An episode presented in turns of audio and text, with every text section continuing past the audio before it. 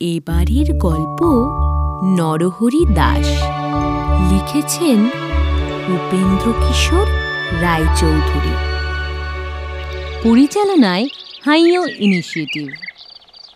যেখানে মাঠের পাশে বন আছে আর বনের ধারে মস্ত পাহাড় আছে। সেইখানে একটা গর্তের ভিতরে একটি ছাগল ছানা থাকত। সে তখনও বড় হয়নি। তাই গর্তের বাইরে যেতে পেত না। বাইরে যেতে চাইলেই তার মা বলতো যাস নে ভাল্লুকে ধরবে বাঘে নিয়ে যাবে সিংহে খেয়ে ফেলবে। তা শুনে তার ভয় হতো। আর সে চুপ করে গর্তের ভিতরে বসে থাকত। তারপর সে একটু বড় হলো।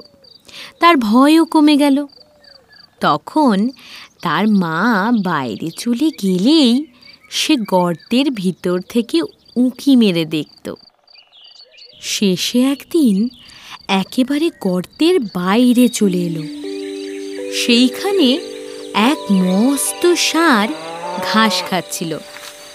ছাগলছানার এত বড় জন্তু কখনো দেখেনি।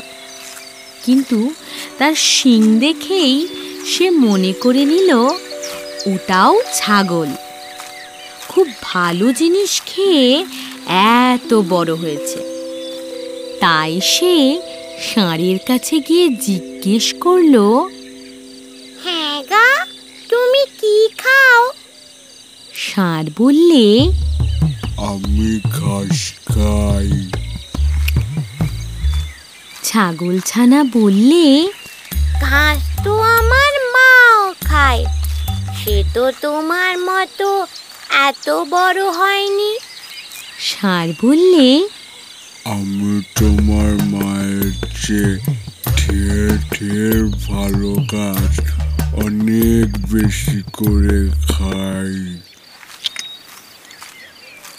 ছাগল ছানা বললে সে ঘাস কোথায়? ষাঁড় বললে? ওই বনের ভিতরে। ছাগল ছানা বললে? আমাকে সেখানে নিয়ে যেতে হবে। এ কথা শুনে ষাঁড় তাকে নিয়ে গেল।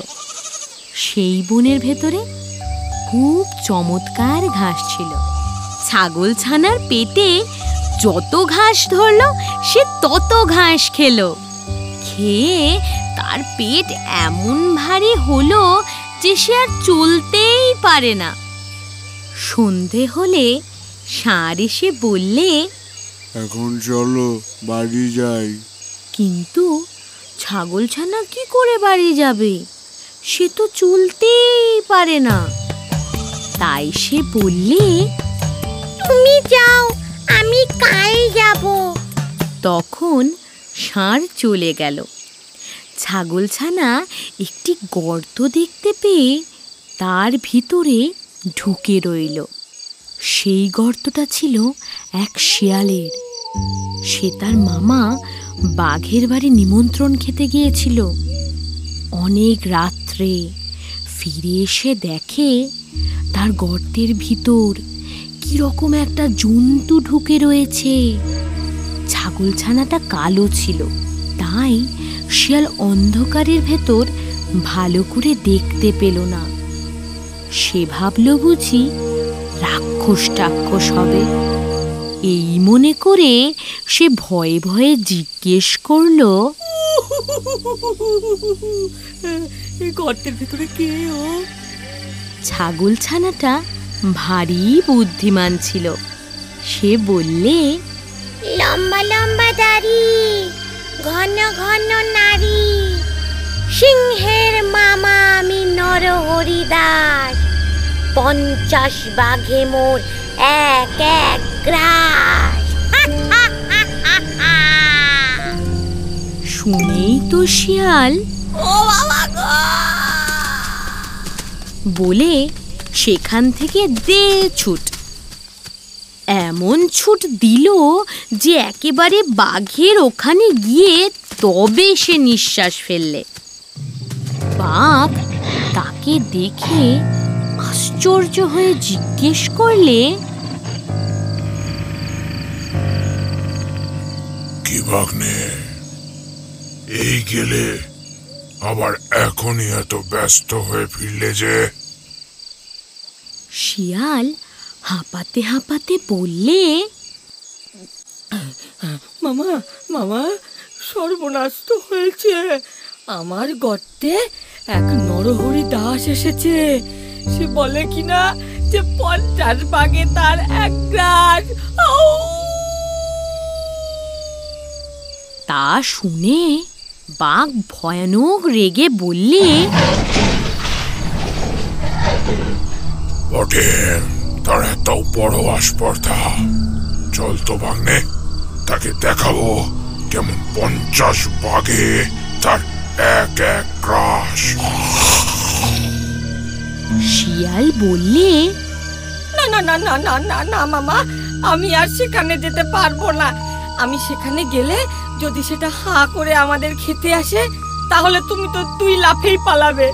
আমি তেমন ছুটতেও পারব না। আর সেই বেটা আমাকে ধরেই খাবে! বাঘ বললে তাও কি হয়? আমি কখনো তোমায় ফেলে পালাবো না। শিয়াল বললে তবে তবে আমাকে তোমার লেজের সঙ্গে বেঁধে নিয়ে চলো। তখন বাঘ তো শিয়ালকে বেশ করে লেজের সঙ্গে বেঁধে নিয়েছে। আর শিয়াল ভাবছে এইবারে বাঘ মামা আমাকে ফেলে পালাতে পারবে না। আউ আউ। এমনই করে তারা দুজনে শিয়ালের গর্তের কাছে এলো। ছাগলছানা দূর থেকেই তাদের দেখতে পেয়ে শিয়ালকে বললে, দূর হতভাগা তোকে দিলুম দশ বাঘের করি। এক বাঘ নিয়ে এলি, লেজে দিয়ে দড়ি। শুনেই তো ভয়ে বাঘের প্রাণ উড়ে গেছে। সে ভাবলে যে নিশ্চয়ই শিয়াল তাকে ফাঁকি দিয়ে নরহরিদাসকে খেতে দেবার জন্য এনেছে। তারপর সে কি আর সেখানে দাঁড়ায়? সে পঁচিশ হাত লম্বা। এক এক লাফ দিয়ে শিয়ালকে শুদ্ধ নিয়ে পালালো। শিয়াল বেচারা মাটিতে আছাড় খেয়ে, কাটার আঁচড় খেয়ে, ক্ষেতের আলে ঠোক্কর খেয়ে একেবারে যায় আর কি। শিয়াল চেঁচিয়ে বললে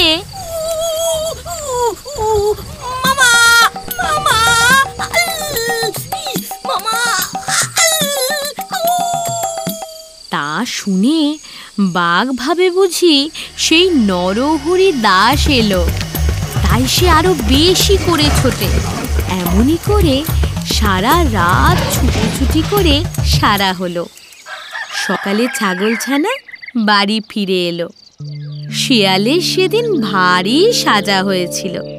সেই থেকে বাঘের উপর তার এমন রাগ হলো যে সে রাগ আর কিছুতেই গেল না।